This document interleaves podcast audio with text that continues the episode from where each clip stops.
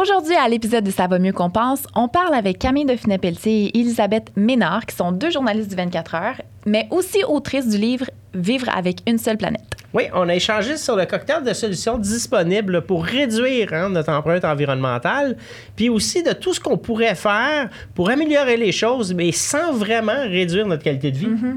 C'est un épisode que vous pouvez regarder sur votre télé ou même écouter en poussant bébé dans sa poussette ou en poussant de la fonte au gym. Beaucoup de poussage. Oui, puis on est vraiment partout. On est sur YouTube, sur Balado Québec, sur Spotify. Vous pouvez nous suivre, vous pouvez nous écrire des commentaires. Abonnez-vous, parlez-en à vos amis et bonne écoute. Bonne écoute. Vous écoutez le balado Ça va mieux qu'on pense, épaulé par Enviro-Connexion. Camille Dauphinais-Pelletier, Élisabeth Ménard, bienvenue à Ça va mieux qu'on pense. Merci. On vous connaît en tant que co-autrice du livre Vivre avec une seule planète, aussi en tant que journaliste aux 24 heures. Vous êtes les deux impliquées dans vos chroniques personnelles en environnement. On avait envie de discuter avec vous pour non seulement discuter du livre, mais discuter aussi de ce qui vous a amené à vous intéresser à l'environnement puis à la responsabilité sociale.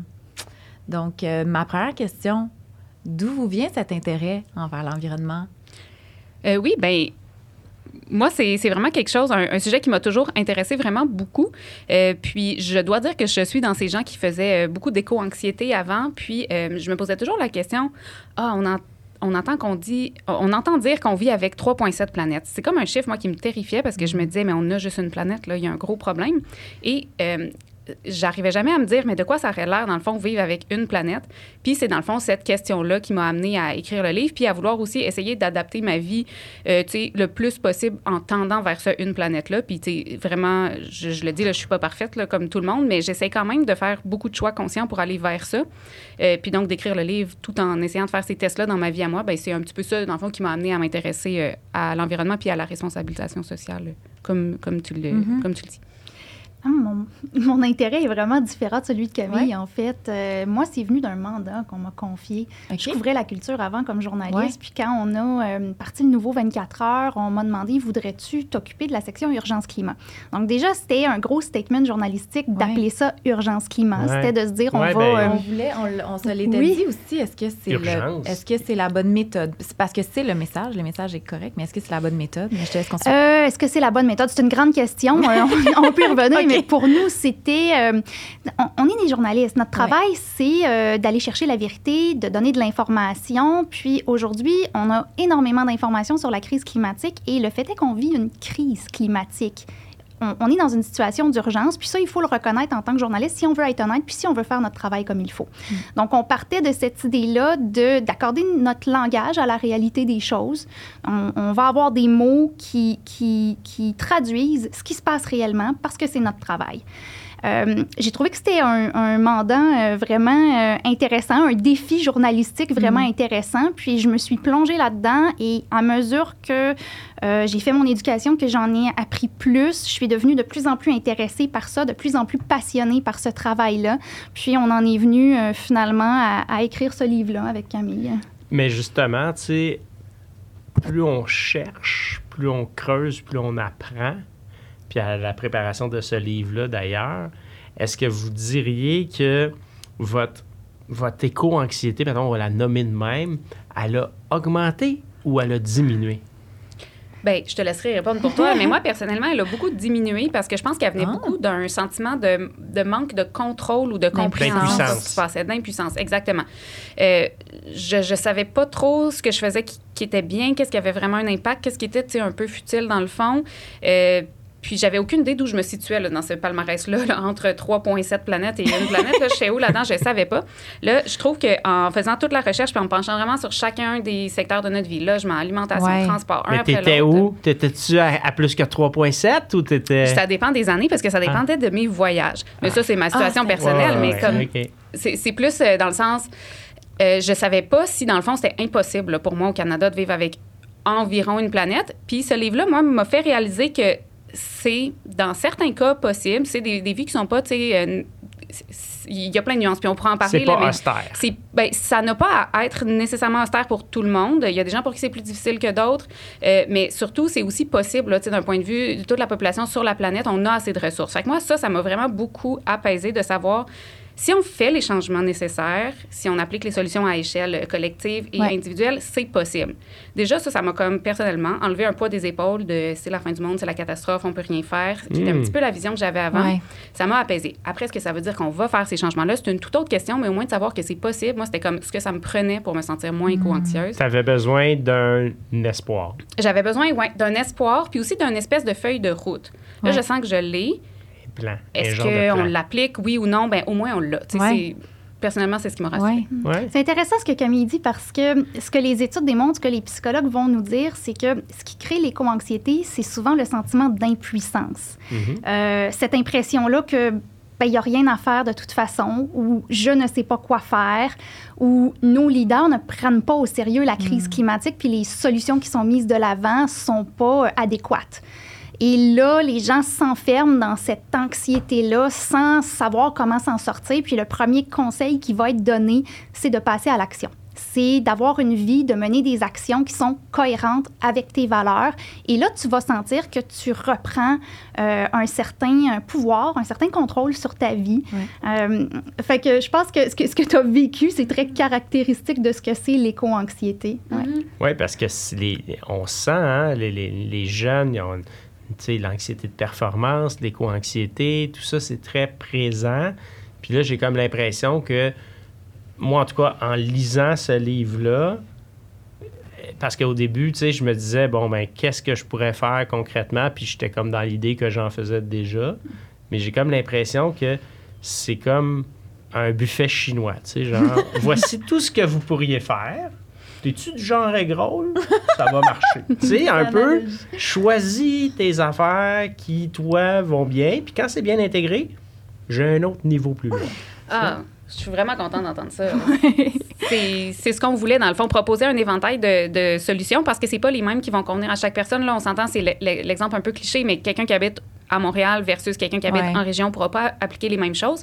Mais tout le monde a des choses qu'il peut appliquer. Oui. Puis c'était exactement ça le but, là, de proposer un buffet chinois de suggestions. J'aime ça aussi parce que dans votre introduction, vous dites que vous n'avez pas, en écrivant le livre, c'est pas une attitude militante, mais c'est bien une attitude logique. Mm-hmm. Puis ça, c'est souvent ça que je trouve qu'on nomme pas assez, c'est que les gens, ils pensent que c'est compliqué puis que c'est faire des choix qui vont réduire ton mode de vie, tu sais, que c'est plus... C'est quoi le mot que tu utilisais tantôt? Bien, austère, c'est-à-dire que c'est limitatif. C'est quand on parle de ça, on dit réduction. Là, tout de suite, je sens le visage rougir des gens, puis de dire, tu vas pas me dire comment vivre. Oui. Puis tu vas pas me priver parce que dans tel pays, ils recyclent pas. Parce que telle entreprise ne fait pas son effort, fait que moi, je ne fais rien. Alors que ce n'est qu'une attitude logique et de la façon que vous l'amenez, c'est vraiment juste comme ça. Ça, je l'ai dit dans d'autres épisodes, mais c'est juste le gros bon sens. Il y a rien de... Tu sais, c'est pas... on veut pas que tout le monde devienne des hippies qui vivent sur une terre autosuffisante. Là. C'est pas ça le but. Là. Non. Mais si c'est ton choix de vie, par contre, c'est 100% toi, valide, puis c'est merveilleux. Oh, ouais, mais on peut pas demander à tout le monde. Ben, c'est une des premières conversations qu'on a eues quand on a décidé d'écrire ce livre-là. C'était... en fait, on a essayé de réfléchir à comment on pouvait aborder ça pour pas être culpabilisante, pour pas donner l'impression aux gens qu'on leur dit comment ils devraient vivre. Puis on est parti du principe que les gens qui allaient le lire et l'acheter, c'est quand même des gens qui reconnaissent qu'il y a une crise climatique d'abord, puis qui ont peut-être envie d'apporter des changements dans leur vie sans savoir exactement quoi. Ensuite, il y a quelque chose d'important à comprendre aussi, c'est que Camille et moi, on est journalistes. On n'est pas des chroniqueuses. On ne donne pas notre opinion. On donne de l'information. Oui. Puis ce livre-là, c'est de l'information. C'est pas des opinions sur comment les gens devraient mener leur vie. C'est « Voici ce que la science dit ». Oui.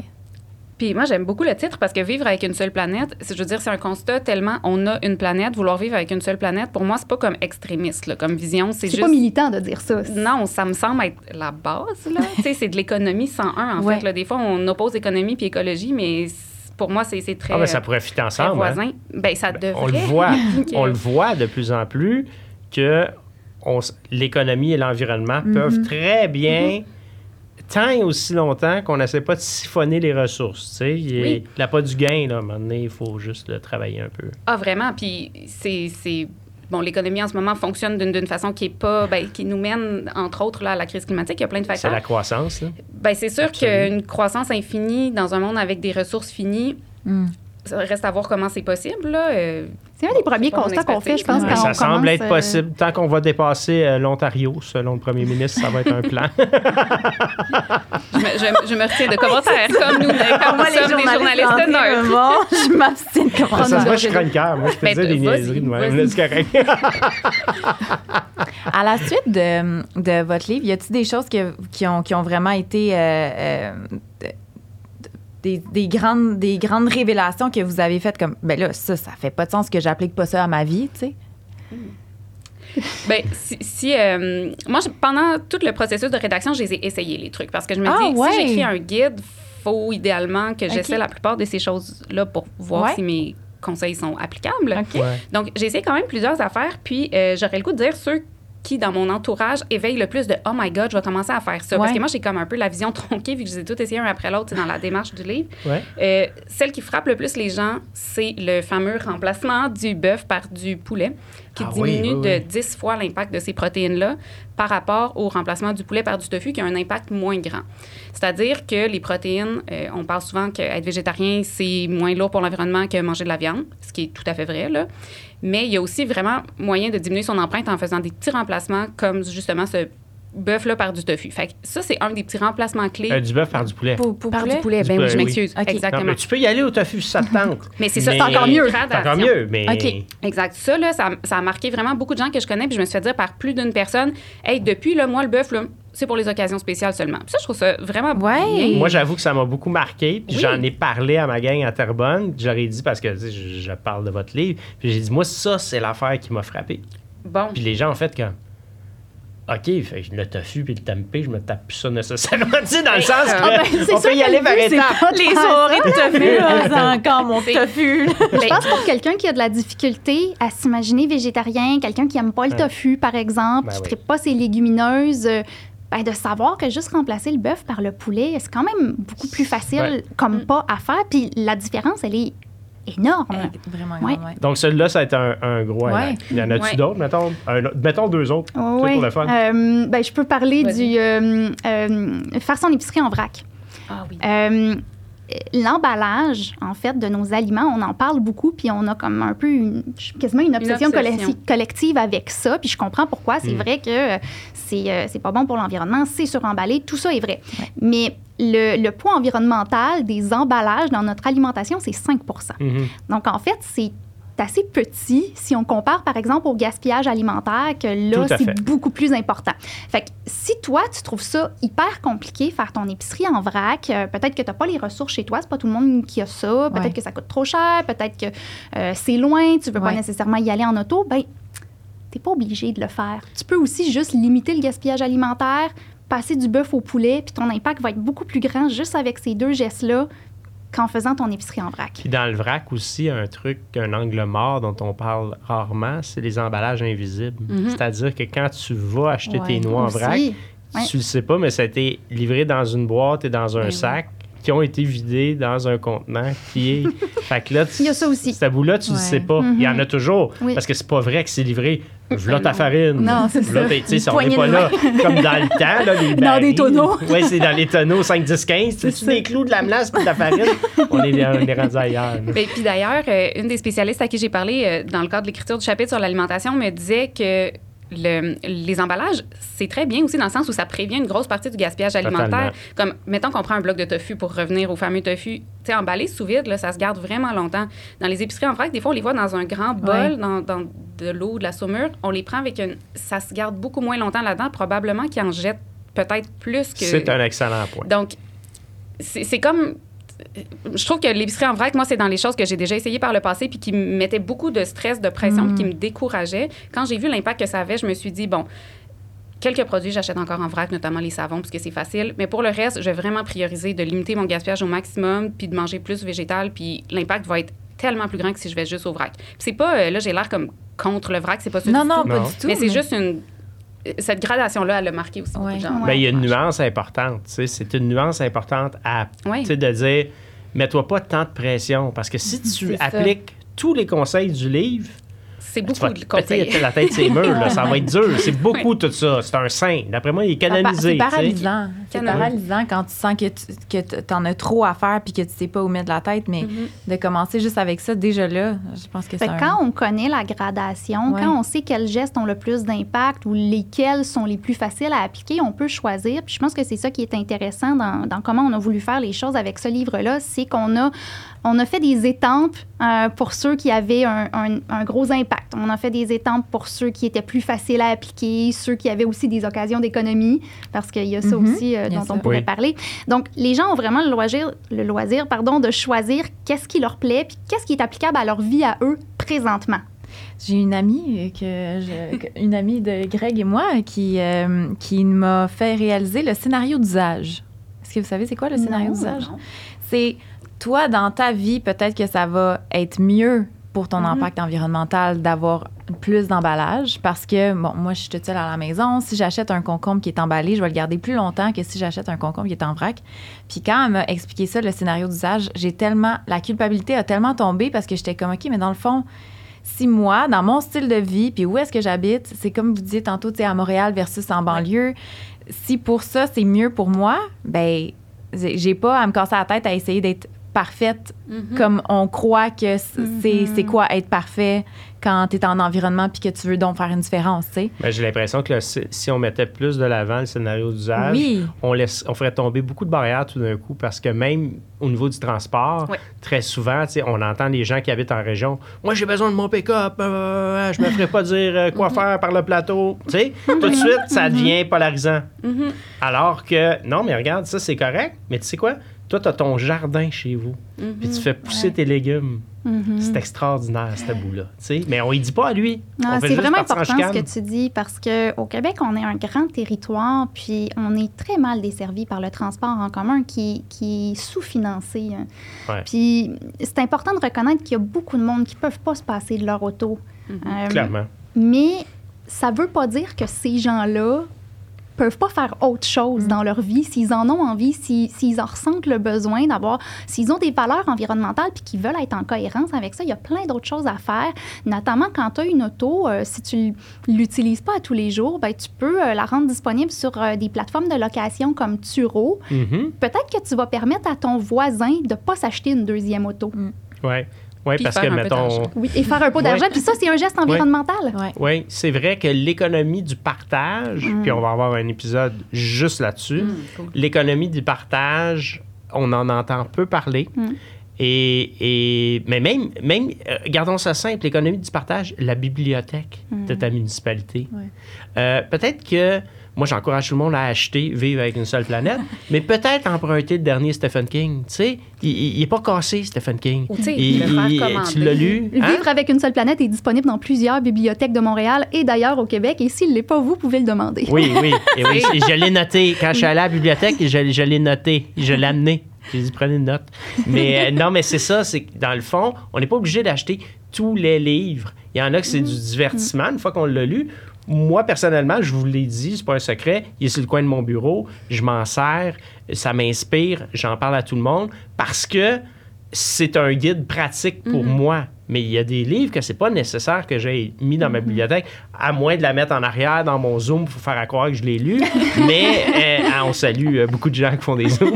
Mais c'est ça, c'est aussi ça l'économie du partage, les jouets pour enfants. Il y a beaucoup de choses qu'on peut faire différemment. Vraiment. Puis l'économie de partage, c'est pas juste les livres puis les bibliothèques.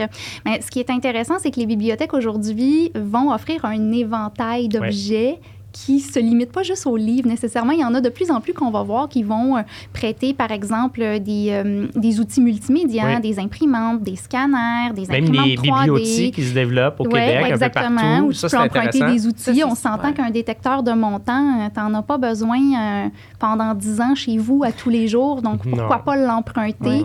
Mais tu vas avoir aussi des bibliothèques où tu peux emprunter des gadgets de cuisine.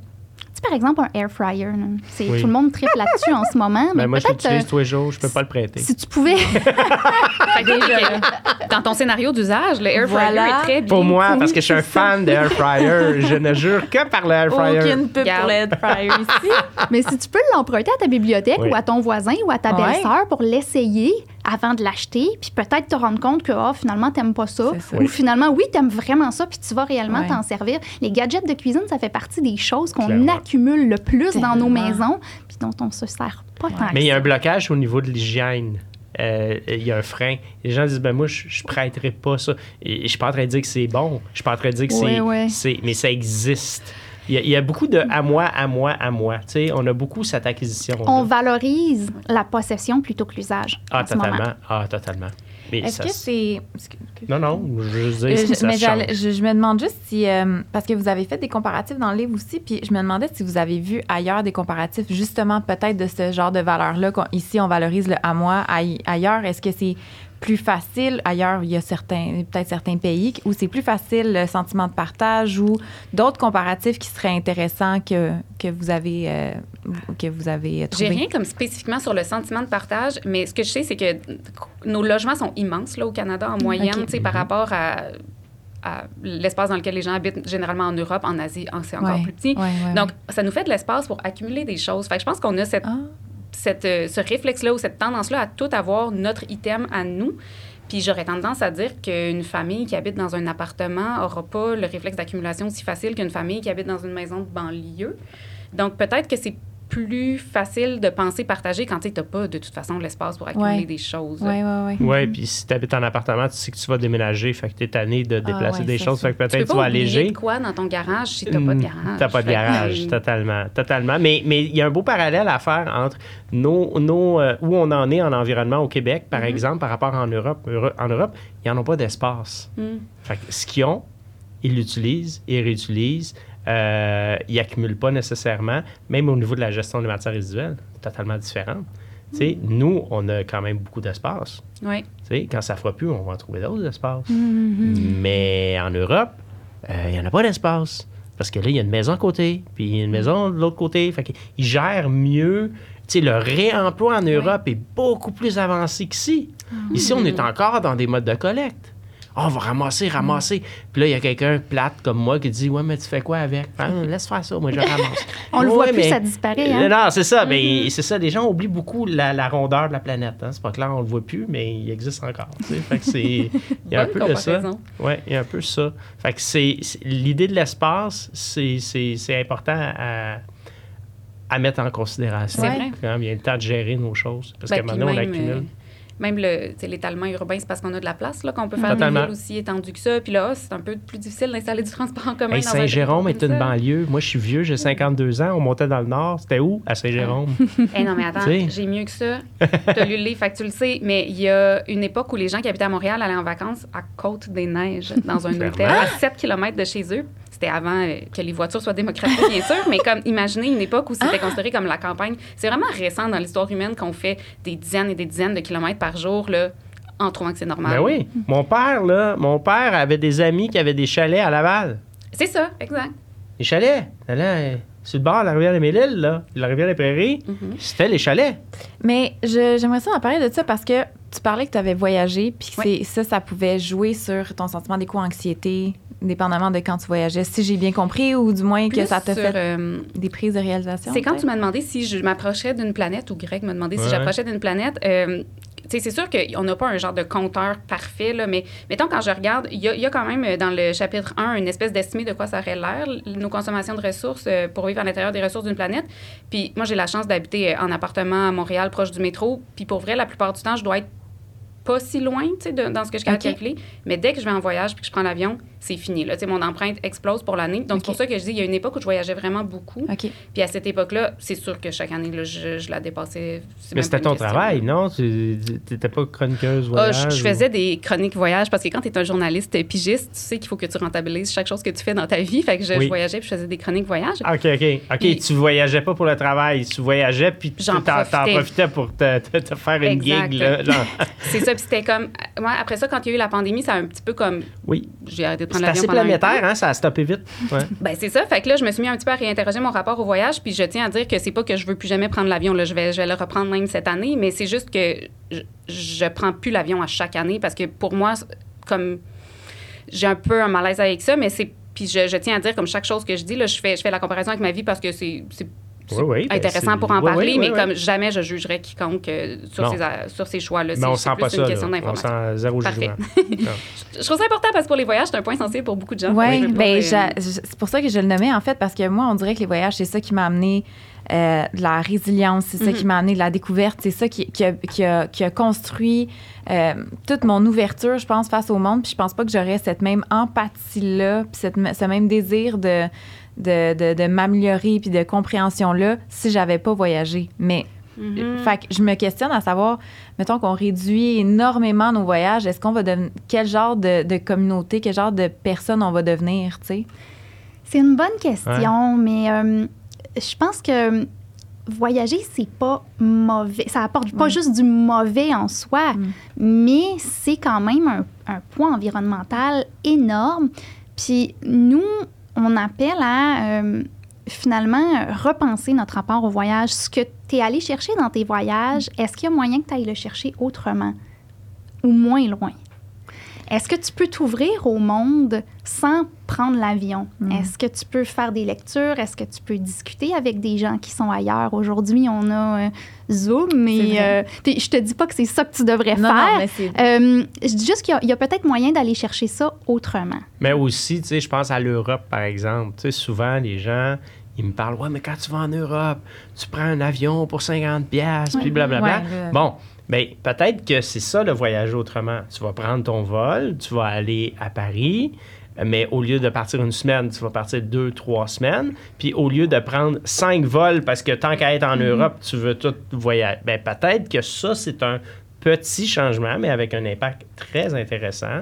Plutôt que moi, je leur dirais, s'ils sont en Europe, de regarder plutôt du côté du train avant de regarder du côté de l'avion. Non, mais c'est pour ça que je dis. Okay. Oui, mais c'est ça que je dis. C'est que ça n'a pas de bon sens que les gens prennent l'avion partout. Le train, le train est extrêmement efficace. Là. Il ne faut pas se mettre dans la tête que ça ressemble à Via Rail. Là. Non, okay, c'est pas pareil, très important. C'est efficace pour vrai. OK, puis c'est à l'heure, puis ça roule. Sauf s'il y a une grève, puis en Europe, il y en a beaucoup. Mais quand même, ça va vite. Mais oui, totalement, il y a d'autres façons de le faire. Mais je pense qu'en Europe, le problème qu'ils ont en ce moment, puis je crois, puis je veux pas dire n'importe quoi, mais je crois qu'ils pensent à légiférer là-dessus, c'est que les vols d'avion de courte distance sont vraiment pas chers, même comparés au train. Oui, c'est ça. C'est ce que je dis. C'est que tu as 50$ pour l'avion que tu vas être là dans une demi-heure ou tu as le train à 200$ que tu vas être là dans 9 heures.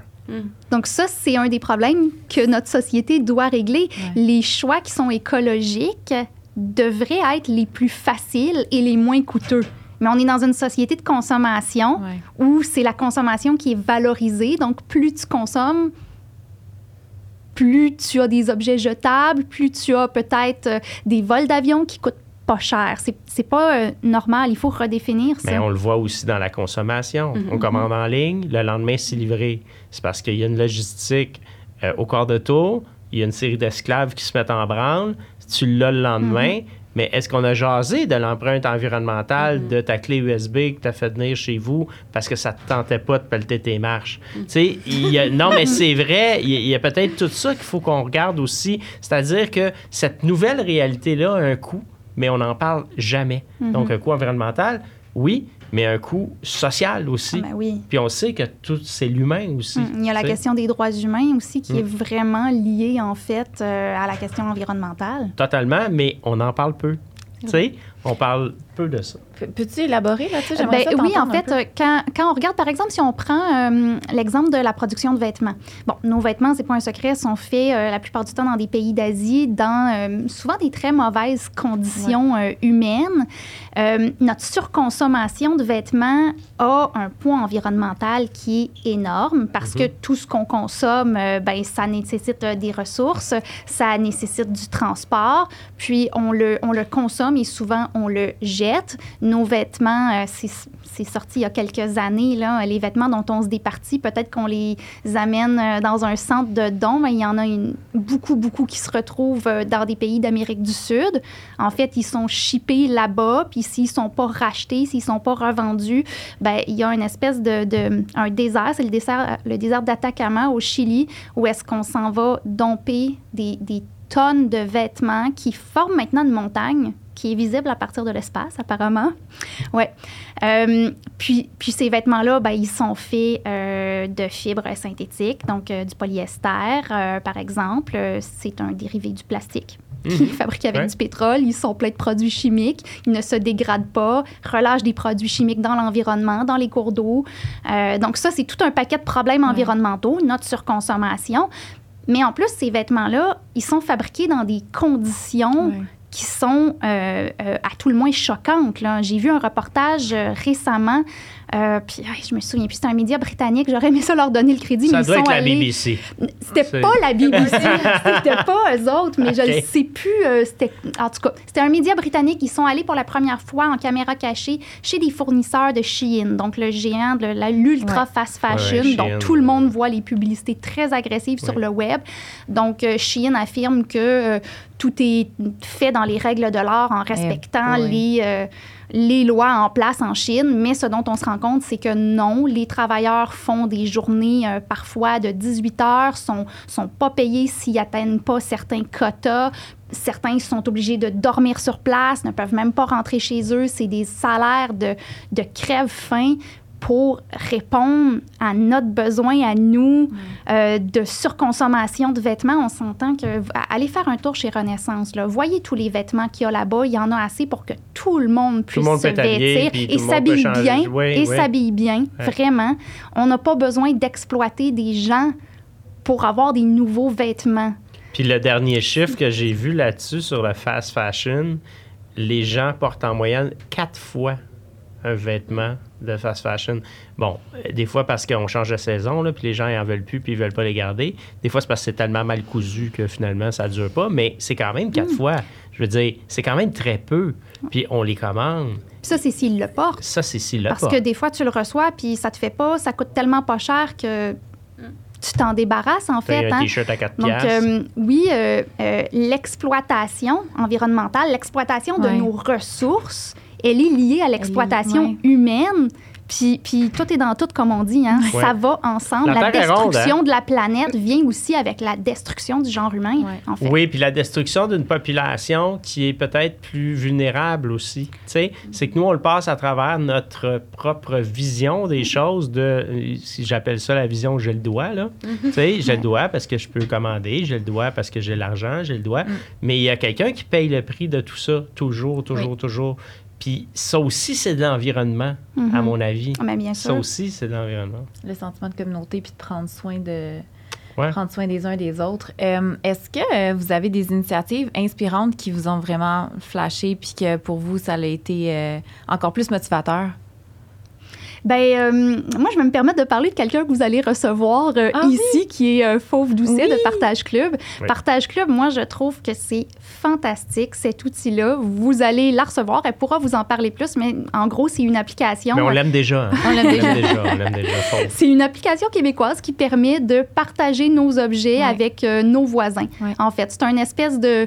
Est-ce que je peux dire un Airbnb du partage? Je sais pas, je veux pas nécessairement comparer à Airbnb, mais en tout cas, c'est une application qui permet de nous mettre en contact avec nos voisins. Un Tinder. Oui, j'aime mieux dire ça. Un Tinder. Est-ce qu'on voit les choses de la même façon? C'est ça, exact. Puis éventuellement, il va y avoir, à mesure qu'elle a des nouveaux abonnés puis qu'elle a du financement, elle est capable de faire de plus en plus d'améliorations. Mais ce que j'avais lu, c'est qu'éventuellement, ça va venir aussi avec une gamme d'assurance. Par exemple, si ton objet ne te revient pas dans le bon état, tu pourrais réclamer. Puis aussi avec des notes. Tu pourrais dire, ben tel voisin, super... Super communication, ils m'ont remis ça comme il faut. Le Airbnb. Oui, c'est ça, exactement. Mais pour le moment, c'est plus la version de base où est-ce que là, ça nous met en contact, on peut discuter. Je cherche justement, j'aimerais ça, je cherche des patins. Tu sais, j'ai pas de patins, je veux pas nécessairement en acheter parce que j'en fais pas à l'année. J'aimerais ça y aller juste aujourd'hui avec mes enfants. Ben, je vais emprunter une paire de patins à ma voisine. On va s'entendre sur une date, une heure pour que j'aille les chercher puis lui ramener. Et voilà, j'ai pas besoin d'en acheter puis de les entreposer dans mon sous-sol pour les 6 prochaines années. Ouais. Vivement le partage. Toi, est-ce qu'il y a quelque chose qui t'a marqué, Camille? Oui, bien, mettons, est-ce que je pourrais dire 3 outils vraiment en rafale? Ah, ben oui. Ben, c'est les 3 outils qui, moi, m'aident... comme dans ton quotidien. C'est ça. On en a parlé brièvement, l'application d'autopartage Turo. C'est pas pour leur faire de la pub, mais c'est vraiment la seule là, qui est dans Turo, ce genre-là. Là. C'est ça, au Québec, en ce moment, s'il y en avait d'autres, je vous les nommerais aussi, qui permet donc le partage de voitures entre particuliers. Puis, tu sais, je rentre comme une auto là-dedans aussi. Là, dans le fond, tout ce qui permet de partager des voitures, moi, c'est dans les choses que j'aime le plus et qui me permettent sincèrement de vivre très bien sans voiture à Montréal. Ensuite, j'irai avec... tous les comptes vraiment intéressants d'alimentation végétalienne ou d'alimentation anti-gaspillage. Sur TikTok, là, au Québec ou sur Instagram, on a des tonnes de créateurs de contenu vraiment intéressants et inspirants à ce propos-là. Je me suis abonnée à ça, puis depuis, j'en vois tellement passer que j'oublie qu'il existe autre chose que de la bouffe végane à manger quasiment. Tu sais, je suis tellement bombardée de bonnes recettes qui ont l'air intéressantes que je suis comme « Hey! » En aurais-tu un, mettons, à nous, une ou deux idées qui sont... Looney, c'en est un vraiment super connu puis populaire pour plein de bonnes raisons. Il y a la cuisine de Jean-Philippe aussi, j'y vais avec les plus mainstream, disons. C'est ça. Il y a Florence Léa Siri. Florence Léa, c'est beau ce qu'elle fait. Florence Léa, c'est beau. Donc, juste s'abonner à ça puis se surexposer à ça, on dirait que ça donne envie d'en faire plein. Puis même pas, tu sais, en mode, bon, qu'est-ce que je pourrais bien manger de vegan? Non, tu sais, t'as hâte de faire telle recette. Puis le troisième, pour terminer, celui-là, il est un peu plus... c'est plus un outil de calcul, mais Carbone Boréal, c'est un outil de l'UQAC qui permet de calculer combien de GES sont émis par un transport qu'on va faire avec le type de transport puis le nombre de kilométrages. Puis la raison pour laquelle j'en parle, c'est juste pour revenir très brièvement sur les voyages. Ouais. Un vol en Floride, c'est 2 fois moins de GES qu'un vol à Paris, mettons, qui est 2 fois moins de GES qu'un vol au Japon. Tu sais, juste de remettre ça en perspective. Avoir ça en perspective, là, tu peux choisir une destination puis genre couper énormément le nombre de GES juste avec un mini-outil comme ça qui est fait par une université au Québec que je trouve super intéressant. Ouais. Fait que c'est gratuit. Oui, c'est gratuit. Wow. Ça permet juste d'avoir les bons chiffres puis de faire comme « Ah! » C'est ça l'impact. Oui. Puis une fois que tu l'as vu, tu peux aller à Paris. Tu peux y aller Paris. Mais tu le sais. Exact. C'est pas genre, ah, maintenant que tu le sais, ton passeport est bloqué. Tu sais, c'est pas ça. Au moins, tu prends des décisions éclairées. Oui, c'est ça. Parce que c'est ce que j'entends beaucoup. Tu sais, moi, je fais beaucoup de sensibilisation. Les gens disent, oui, mais comment ça se fait qu'on sait pas? Ben, comment ça se fait? Comment que je pourrais t'expliquer ça? Tu sais, je veux dire, il y en a, là, du contenu qui se crée, mais il faut aller vers l'information. L'information, elle existe, mais... elle n'avait jamais été ramassée dans un seul et même livre. C'était ça notre constat quand on l'a écrit, finalement. Oui. Puis si vous pouviez parler, mettons que les gens du gouvernement nous entendaient, là, ou d'un futur gouvernement. Ils nous écoutent. Ah là, c'est une dure question. Qu'est-ce que vous aimeriez voir dans un plan vert? Là? Je vais quand même redire que mon travail, c'est pas de dire au gouvernement qu'est-ce qu'il devrait faire ou pas faire. L'humeur de la citoyenne, la mère de famille. C'est une chose qui peut être dite. Ouais. Je peux quand même dire que moi, ce que j'aimerais leur dire, c'est qu'il existe... la science climatique, aujourd'hui, elle est très avancée. Okay? On sait que les changements climatiques sont réels. Là. Je pense qu'on peut tous s'entendre là-dessus. Ça fait assez longtemps que c'est admis. On sait qu'est-ce qui les cause aujourd'hui. Puis, on sait c'est quoi les conséquences qui sont attendues. Et maintenant, grâce aux travaux du GIEC, on connaît aussi les solutions. Alors, vous n'avez plus d'excuses. Elles sont connues, les solutions. On a tous. Lisez les rapports du GIEC. On a la ligne, là. Oui. On a ce qui arrive, qu'est-ce qui le cause, puis comment on peut régler le problème. On les a. Donc, quand on a des politiciens qui nous disent que la solution à la crise climatique, c'est la voiture électrique, c'est pas acceptable. Parce que c'est soit de l'ignorance, soit de la mauvaise foi. Les rapports du GIEC, ils sont là, ils sont disponibles. Si moi, je suis capable de les lire, eux aussi sont capables de les lire. Je sais même qu'ils ont des formations au gouvernement. Je pense, il me semble Ourana s'est déjà allé leur parler. Ils sont là, ils sont disponibles pour faire de la vulgarisation. Ils n'ont pas d'excuses. pour pas les appliquer. Ce qui reste à déterminer, ils ont des briefs, oui, c'est réduit. Là. Ce qui reste à déterminer, c'est la mise en œuvre. Comment on les met en œuvre, ces solutions-là, puis c'est pas simple, OK? Mais peuvent pas se permettre de nous dire que la solution, c'est la voiture électrique. Fait que là, toi, c'est ça ton statement d'auto électrique. OK. Fait que Norval, qu'on va en reparler. Non, on va pas en reparler. Moi, j'aurais, je pense, un geste qui pourrait être, que je considère qui n'est pas militant de dire, en ce moment, le transport interurbain au Québec, là, donc transport en commun à l'extérieur du Grand Montréal, reçoit $0 de subvention du gouvernement provincial chaque année. Ça me semble inacceptable. Puis ça me semble pas comme extrêmement engagé de dire que c'est étrange, du moins, qu'un gouvernement ne finance pas le transport en commun interurbain quand le plus gros poste d'émission de GES de ce même territoire-là est les voitures. Tu sais, c'est comme très contradictoire, là. Le transport au Québec, c'est 43% de nos émissions de GES. Oui, tout à fait. Puis ça, on n'en parle pas. Imaginez quelqu'un qui habite à Sherbrooke. Chaque fois qu'il sort de Sherbrooke, ça lui prend une voiture parce que le transport en commun interurbain n'est pas financé. Depuis 40 ans, je pense que les départs ont chuté là, de 85 %. Le transport en commun interurbain, là, donc à l'extérieur du Grand Montréal, c'est quelque chose qui va en déclinant, ce qui n'a aucun sens avec la réalité climatique qu'on connaît en ce moment. Donc bref, quelqu'un qui habite à Sherbrooke ne peut pas sortir de la ville sans voiture. Fait que forcément, il va avoir une voiture. Puis à partir du moment où tu as une voiture, tu vas l'utiliser pour la plupart de tes déplacements. C'est comme un réflexe. Puis là, crime, personne prend l'autobus à Sherbrooke, on ne sera pas porté à le financer. Mais c'est un peu ça, la vision aussi. Tu sais, c'est comme, mais si le monde le prenait plus, on le financerait. Non, mais si tu le finançais, il était plus efficace, mais le monde le prendrait plus. Puis pour un politicien, c'est beaucoup plus facile de justifier d'investir dans le transport en commun quand le monde le prenne. Donc, mais tant que tu as besoin d'une auto pour sortir de ta ville, c'est comme... On ne peut pas reprocher aux gens de ne pas utiliser le transport en commun parce que l'offre, elle est quasi inexistante. Ou quand elle est là, elle n'est pas adaptée. Puis je ne parle pas de Montréal, OK? Je parle à l'extérieur de Montréal. C'est vraiment pas acceptable l'offre de transport en commun qu'il y a au Québec pour un si grand territoire. Ma fille, on habite à Terrebonne.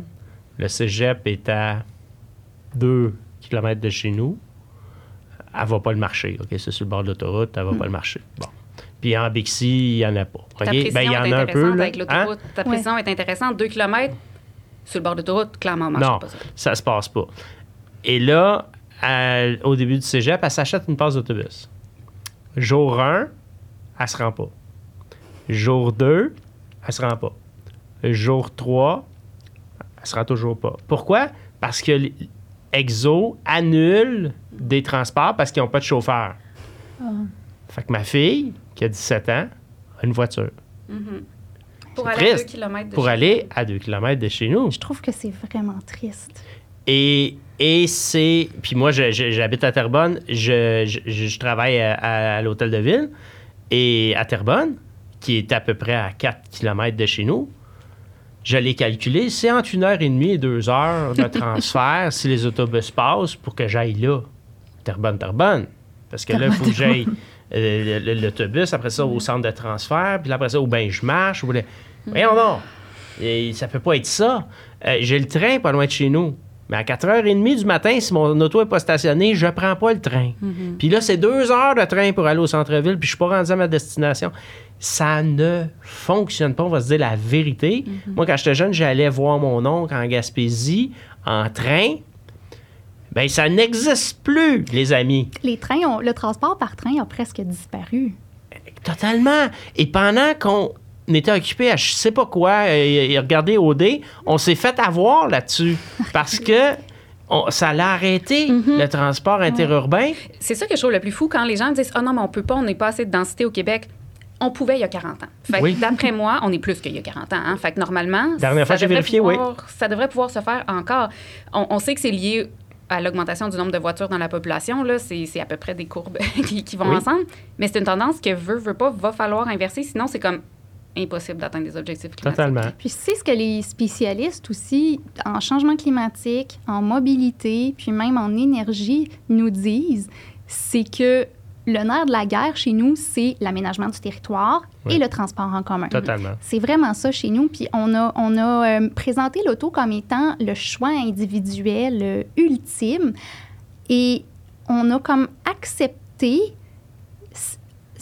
en fait, c'est une absence de choix. Nous sommes obligés de détenir une auto avec tout ce que ça implique en termes de poids financier, de poids environnemental et même de santé publique. Et de coûts publics, parce que notre réseau routier, il coûte extrêmement cher à financer. Et même si vous n'avez pas d'auto, vous le payez avec vos impôts.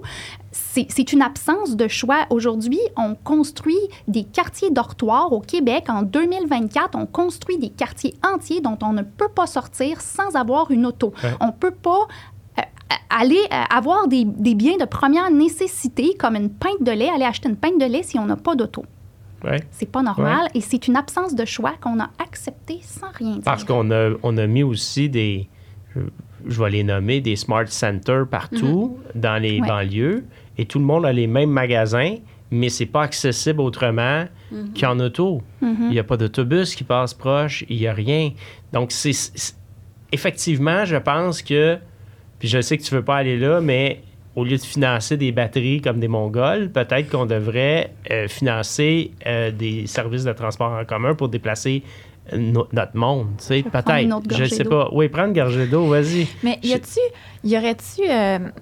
j'ai l'impression qu'il y a comme des valeurs aussi sous-jacentes à tout ça, que les Québécois, on a un set de valeurs, puis qu'on a de la misère à se départir de notre confort, puis là, ça serait quand même tout un shift, tu sais.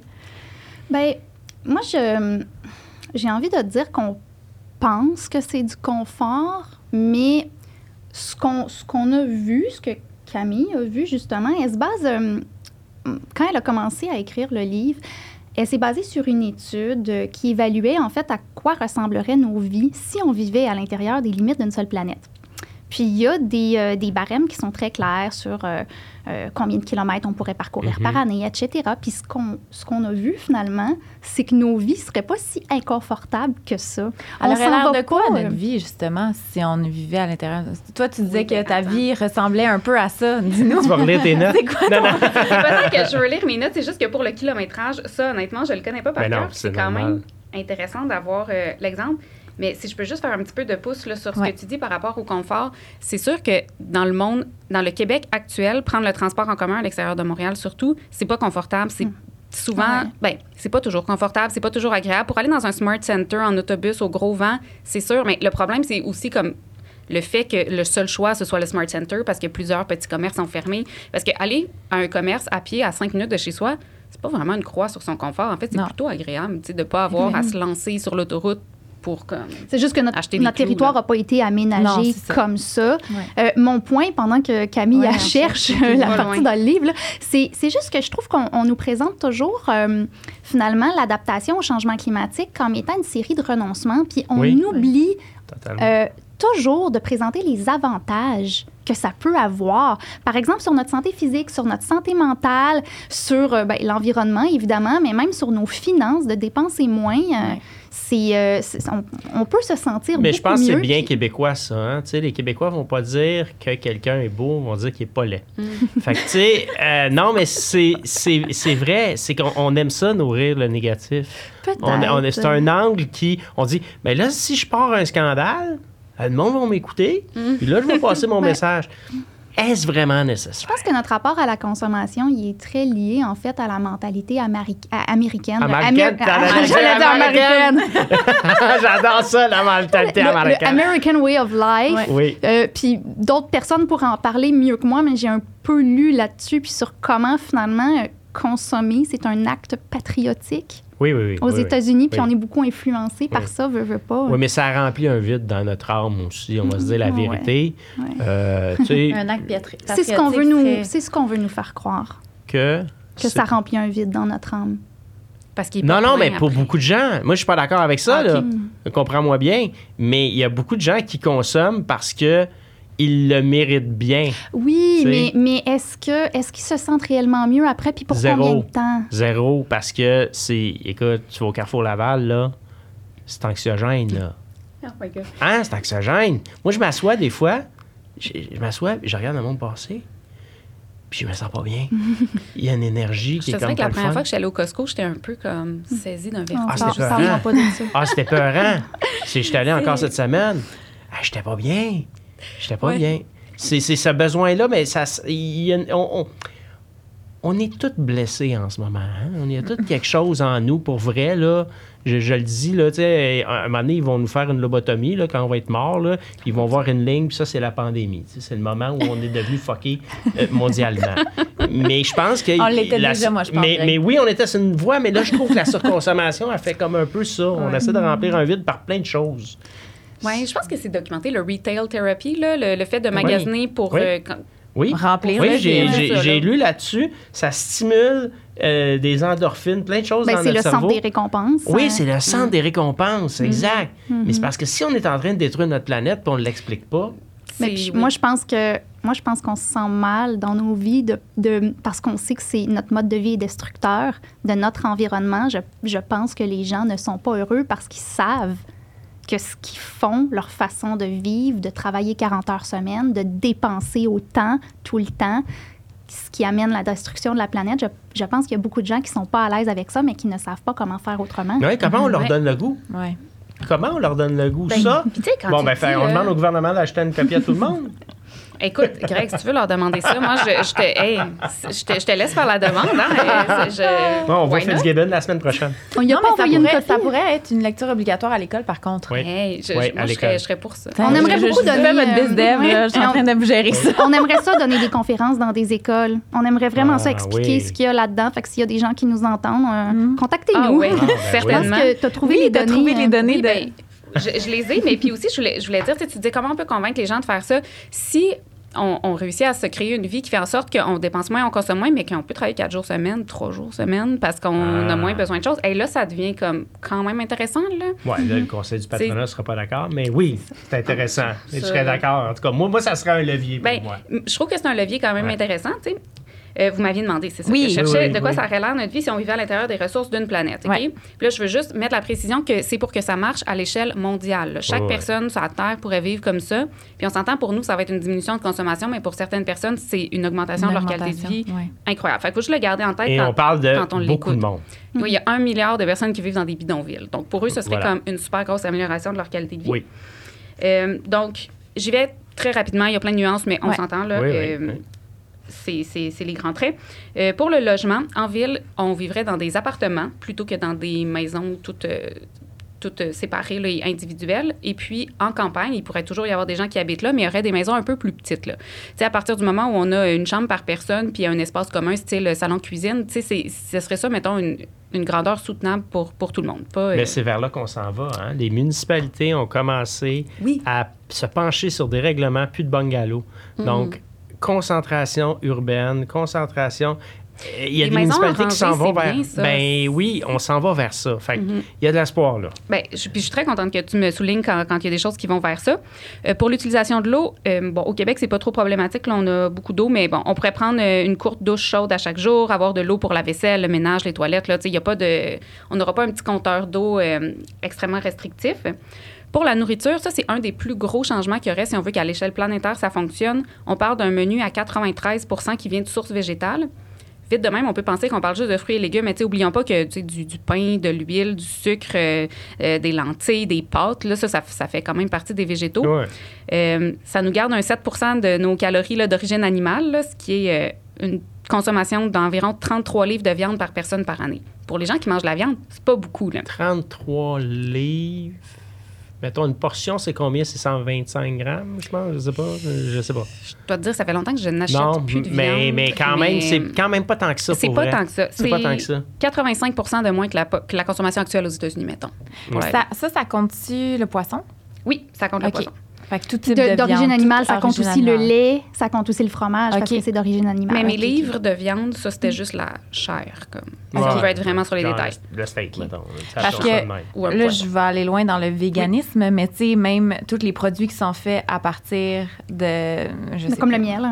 Mais le miel ou même les crèmes qui, ça te prend, je sais pas, de la chair de baleine, je dis n'importe quoi. C'est sûr que c'est des vraiment grandes lignes. Puis je tiens à dire que c'est pas... C'est pas une étude qui a été faite pour dire comme OK, parfait, maintenant vous allez avoir tant de livres de viande, puis on va vous peser ça à l'épicerie, puis après ça, vous ne pourrez plus en avoir. Comme ils font à Cuba. Du totalitarisme. À Cuba, c'est comme ça. Ça se peut. Oui, parce que je le sais, je suis allée il n'y a pas longtemps, puis ils m'ont expliqué ça. Le lait, la farine, l'huile et la viande est rationnée. OK. Et chaque famille, tu as combien de. OK, vous êtes 4, ça donne ça. Puis tu peux aller avec ton carnet, tout. Puis la fois sur 10, ils l'ont pas. Peur, là, ce genre de choses. Oui, c'est très, très. Non, non, mais moi, ça m'a scandalisé. Là. On ne recommande pas ça. C'est ça. Non, vraiment pas. C'est pas comme un modèle de gestion. C'est vraiment plus un... Qu'est-ce se donner une idée. Qu'est-ce qu'on est capable de faire pousser sa terre, là, dans le fond, puis que ça se renouvelle. Fait que, mais tout ça pour dire, tu sais, il y aurait quand même un gros virage vers une alimentation végétale, mais qui n'aurait pas besoin d'être à 100%. Là. Bon, pour les transports, ça, c'est notre plus gros défi ici au Québec. Mettons, je vous donne voiture à essence, là, il faudrait essayer de se limiter entre 1700 et 2600 km par personne par année. Hey, par semaine. Non. T'sais, par c'est année. Ça. Ouais. Après, oui. Tu sais, ça compte qu'on pourrait beaucoup le prendre, là, le train, l'autobus, là. Mais c'est juste que nous, ici, il est tellement mal développé qu'en ce moment, je pense que pour beaucoup de gens, c'est impossible. Ouais. Mais quand tu habites à Montréal, c'est jouable. Tu sais, moi, j'ai habité à Montréal jusqu'à l'âge de 34 ans. J'avais une passe d'autobus, j'avais même pas de permis. Tu sais, c'est quand je suis arrivé en banlieue que j'ai eu mon permis pour mon char. Mais au début, moi, c'était efficace. Ça fonctionnait à ce moment-là. Là, je pense que c'est un petit peu moins. Là, mais tout à fait. Puis je pense que c'est pour ça qu'il faut voir ce chiffre-là puis pas se dire « Ah, oh, mon Dieu, ils vont nous limiter dans nos chars. » Non, c'est plus « Ah, oh, mon Dieu, tu sais, hey, faudrait vraiment le développer, notre transport en commun, parce que là, ça n'a comme pas d'allure d'être à ce point-là au-dessus de la limite. » Mais ça dépend comment tu vois la vie. Ouais. Tu sais, c'est que si tu vois ça négatif, tu vas te dire « Ça y est, ils veulent encore me restreindre. Ouais. » Mais si tu vois ça positif, tu dis « ben investissons dans ça pour l'atteindre de façon... » On a le droit d'exiger mieux. Ben oui, tellement. Puis tu sais, je rappelle qu'on a une planète, ça, c'est comme... c'est ça, revenons à la base. Ouais. On a une. On a une. Fait qu'à partir de ça, oui, exact. Avion, on parle de 1000 km par année. Fait qu'il faut quand même économiser ces kilomètres pendant une couple d'années si on veut rentrer dans une planète. C'est pour ça que je vous disais tantôt, quand on fait un voyage à l'étranger, c'est plus difficile. Là, il reste juste 2 autres postes, là, j'achève. Pour les appareils électroniques, là, on parle de changer son téléphone à peu près tous les 5 ans puis son ordinateur aux 10 ans. Oui, mais avec la obsolescence programmée, c'est un problème. Oui, mais tu sais, sinon, là... On est en train de légiférer pour ça. Là, oui, non, je le sais. Jean-Lin Barrette a déposé une loi là-dessus puis tout ça, mais après ça, c'est bon. Ouais. Moi, j'ai donné la palme d'or de ça de 2023. Oui, mais appliquons-le. Oui. Avec une loi qui a du mordant. Oui. Puis laissons-nous pas enferroper par des entreprises. Parce que c'est beaucoup une question de fabricant, là, effectivement. Oui. Là. Ouais. Et dernier poste, c'est pour les vêtements. Le modèle tient compte là, d'environ 4 kg de nouveaux vêtements par année. Puis la philosophie, en fait, c'est surtout de changer ses vêtements quand ils sont plus bons. C'est quand tes bottes sont finies, bon, parfait, t'es changes. Oui. Mais c'est de ne pas changer de garde-robe pour suivre les modes ou pour dire « Ah, il y a un mariage, il faut absolument que j'ai une robe que je ne porterai plus jamais de ma vie, sauf à ce mariage-là. » Ça, c'est comme...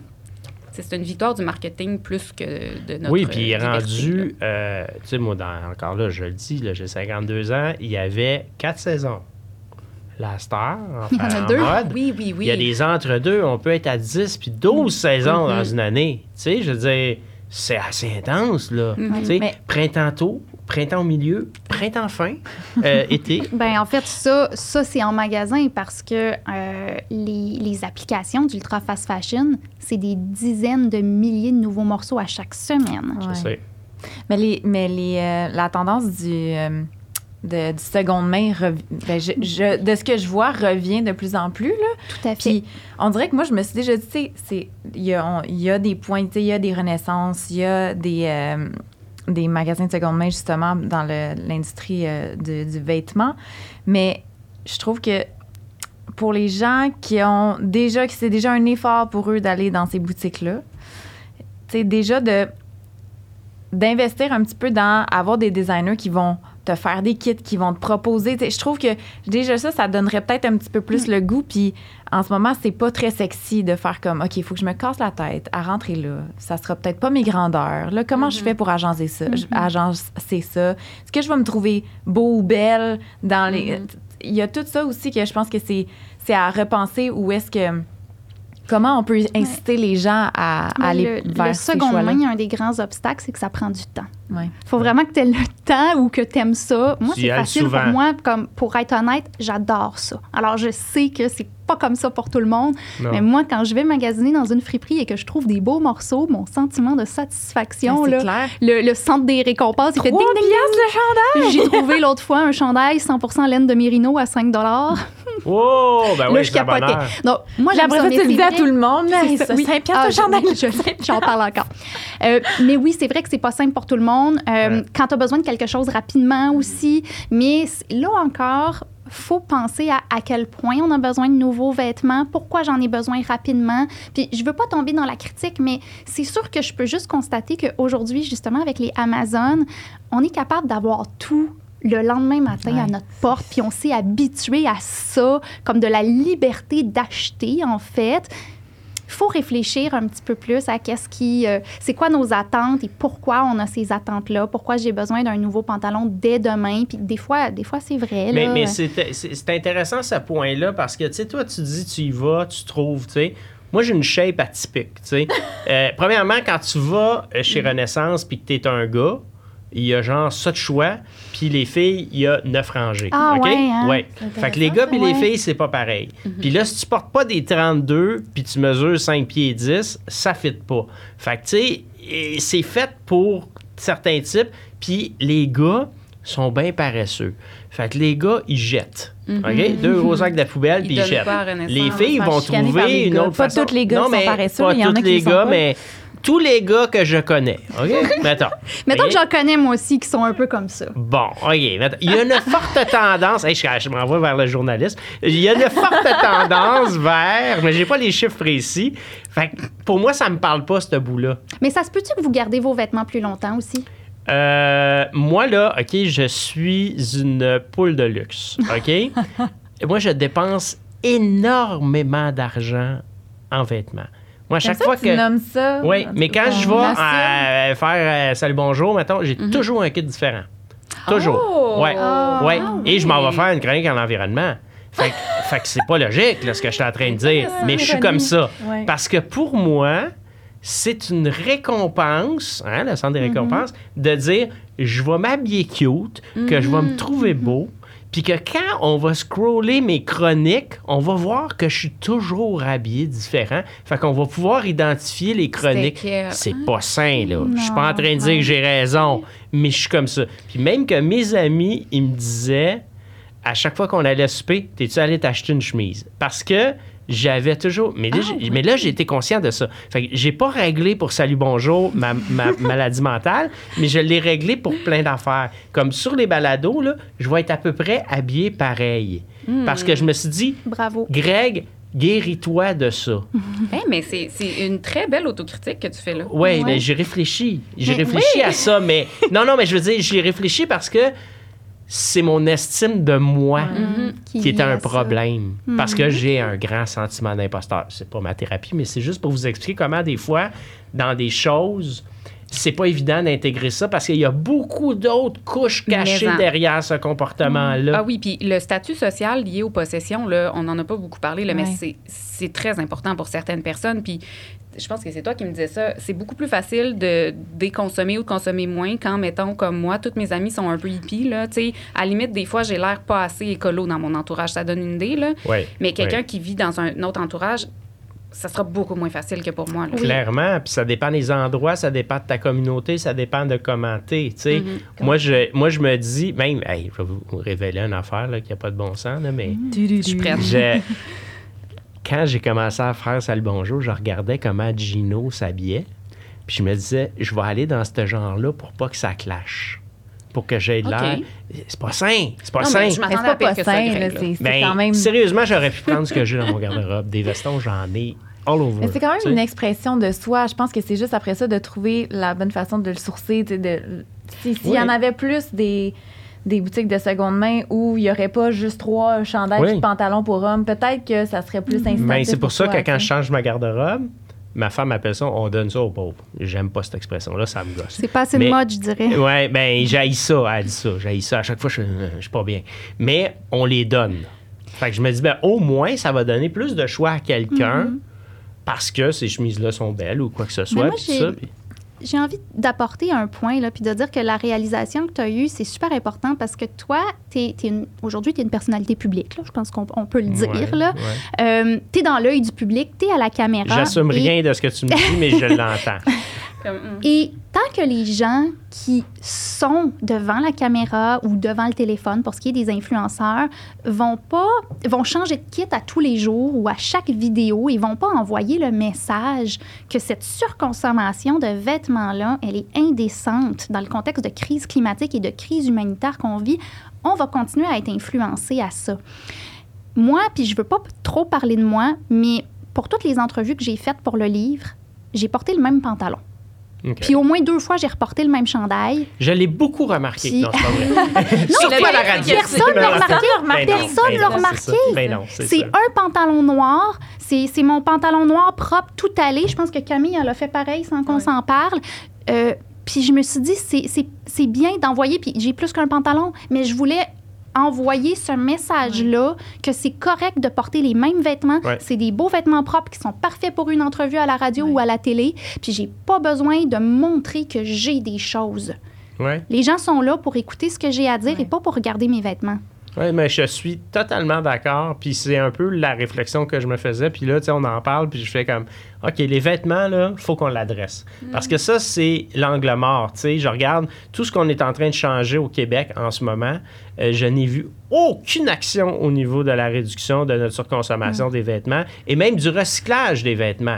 Il n'y en a pas. Et ça devrait être une priorité parce que, sérieusement, c'est quand même pas socialement acceptable de se promener tout nu. Fait que tout le monde est habillé en ce moment. Je veux juste dire une chose. Il n'y a pas tout à fait aucune action. À ma connaissance, et je ne sais pas si c'est rendu où, mais Renaissance, les friperies Renaissance ont eu un financement pour faire un projet pilote. En fait, pour trouver, je ne pense pas que projet pilote, c'est le bon mot, là, pour trouver des solutions de recyclage aux vêtements parce que présentement, il n'y en a pas de solution pour recycler nos vêtements.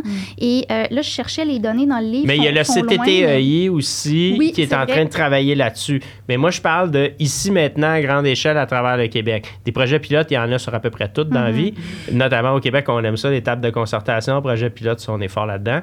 Mais d'arriver puis de dire, écoutez, là, cette semaine, là, il y a 17 containers qui arrivent mardi, plein de vêtements Shein.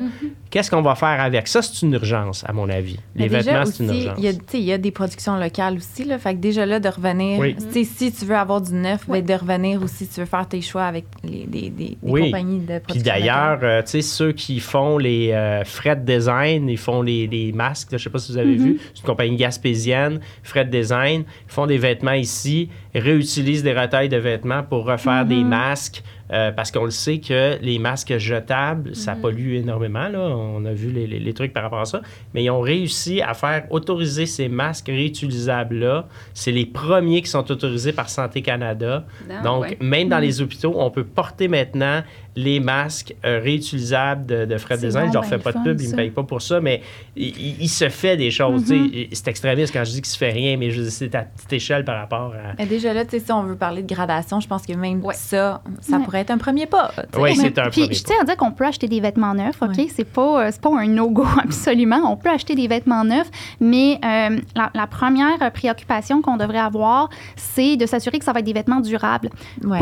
Pas juste dans la qualité, mais aussi dans le style. Ouais. Totalement. Fait qu'un petit t-shirt blanc puis un pantalon noir, c'est quelque chose qui ne va pas passer de mode dans 3 ans ou 5 ans. Non, de toute façon, les modes reviennent. Là. Moi, je magasine très souvent dans le garde-robe de ma grand-mère et de ma mère. Puis ça me va très bien. Puis même si c'est trop grand, de toute façon, ça fit avec le... Grand, oui, c'est ça. Fait que, faire des sacs, moi, de linge dont je veux me départir, puis que finalement, ça se retrouve à mes sœurs ou à mes cousines parce que je traîne le sac, puis je me dis, je vais voir dans la famille, tu sais. Ça aussi, c'est juste des habitudes à créer qu'il y a peut-être des gens qui pourraient démarrer là, du moins, tu sais. C'est ça, exactement. Ben, les gens qui veulent acheter des vêtements neufs, absolument... Ils peuvent le faire, évidemment. Je pense qu'il faut garder en tête que, quand même, il faut reconnaître que ça coûte souvent plus cher d'acheter de designers locaux puis de la qualité. Mais si on a les moyens, on sait que ça va probablement être plus durable. Puis si on n'a pas les moyens d'acheter du local, ben on peut quand même toujours aller regarder chez Renaissance. Puis peut-être qu'on va découvrir qu'on aime ça. Mais si on a les moyens... Prenons les moyens de changer. C'est la même chose avec la bouffe. C'est toujours ça. On est-tu capable? Oui, mais je veux pas dire quelqu'un qui se demande comment il va mettre de la bouffe sur la table à la fin du mois. Je vais pas lui dire d'aller acheter du designer local. Là, on est dans Maslow pur. Là. Tu peux pas arriver les trucs de base... ça tire à sa fin vraiment sérieusement. On a une question qu'on pose à tous nos invités. Fait qu'au final, à la suite de votre œuvre, à la suite de vos réflexions, j'imagine qu'il y a peut-être d'autres réflexions, même après avoir écrit votre livre, qui ont dû germer. Est-ce que vous trouvez que ça va mieux qu'on pense? Bien, moi, je suis ni une optimiste, ni une pessimiste, mais il y a beaucoup d'informations qui nous permettent d'être optimistes. Il y a beaucoup de bonnes nouvelles. Puis je pense que la meilleure à véhiculer, c'est ce que je disais tantôt, on connaît les solutions. On a toutes les clés déjà. Oui, puis des bonnes nouvelles, il faut juste leur donner plus d'espace. D'ailleurs, je trouve que dans le 24 heures, il y en a aussi des bonnes nouvelles. Okay. Tu sais, d'ailleurs, tu en as fait une sur Terrebonne. J'ai salutations à mes amis de Terrebonne, mais il se fait des bonnes choses locales, puis il faut les diffuser aussi pour amener un équilibre et donner de l'espoir à certaines personnes, je pense. Toi, comment tu vois ça, Camille? Oui, moi, je trouve qu'il y a absolument de l'espoir et des bonnes raisons d'être... De regarder l'avenir avec enthousiasme. Entre autres, moi, une philosophie qui m'a beaucoup aidée, c'est de remarquer que quand les choses vont mal, on a soudainement beaucoup de ressources, les humains. On est très ingénieux. Ouais. On est aussi très porté sur l'entraide. Je pense qu'on voudrait nous faire croire là, que dès qu'il y a un problème, la guerre civile commence. Je pense pas que c'est vrai. Puis donc, de se rapprocher... Moi, j'aime mieux me rapprocher de ma communauté que d'essayer de vivre en autosuffisance. C'est comme deux philosophies un peu. Je pense qu'on est plus forts ensemble. Fait que moi, juste ces traits-là du caractère humain me donnent beaucoup espoir. Et puis aussi, bien, on vit au Québec en ce moment en ayant un niveau de consommation élevé, ce qui veut dire que quand on va être obligé de le réduire, ça sera pas si pire, là, tu sais, surtout au début, là, parce que, comme je voyais, il y a eu une grosse vague de froid dans l'Ouest canadien il y a quelques jours, puis le gouvernement en Alberta a envoyé sur les alertes des téléphones des gens « Hey, là, le réseau est à bout, il faut que vous baissiez votre consommation. » Je pense en dedans de quelques minutes, ça avait chuté de 10 % de la consommation. Oui, c'est vrai. C'est-à-dire qu'on peut vraiment la réduire, notre consommation. Et il n'y a personne qui s'est privé, puis il n'y a personne qui a dit « Ma vie est un apocalypse. » Non, personne n'a eu les tuyaux qui ont pété, là. Non. Donc, tout ça pour dire que moi, c'est si on apprend à revoir notre vie un peu, la façon de faire, on peut faire des progrès comme énormes. Là. Fait que personnellement, puis il y a beaucoup de positifs dans le mode de vie sobre. Je le répète, là, il y a beaucoup de positifs là-dedans. Il n'y a pas juste des renoncements. Mm-hmm. Non. Oui, puis ça, je pense que ça, c'est important. C'est là-dessus qu'on va se quitter, mais il n'y a pas juste des renoncements parce qu'effectivement, c'est juste des fois de varier un petit peu sur une grande ligne de temps. Puis voilà que la différence est faite. Merci d'avoir merci les filles. Merci. Vive avec une seule planète. Je me sens comme à la radio. Vive avec une seule planète. Vous pouvez acheter le livre dans toutes les librairies du Québec. Merci beaucoup. Merci à vous.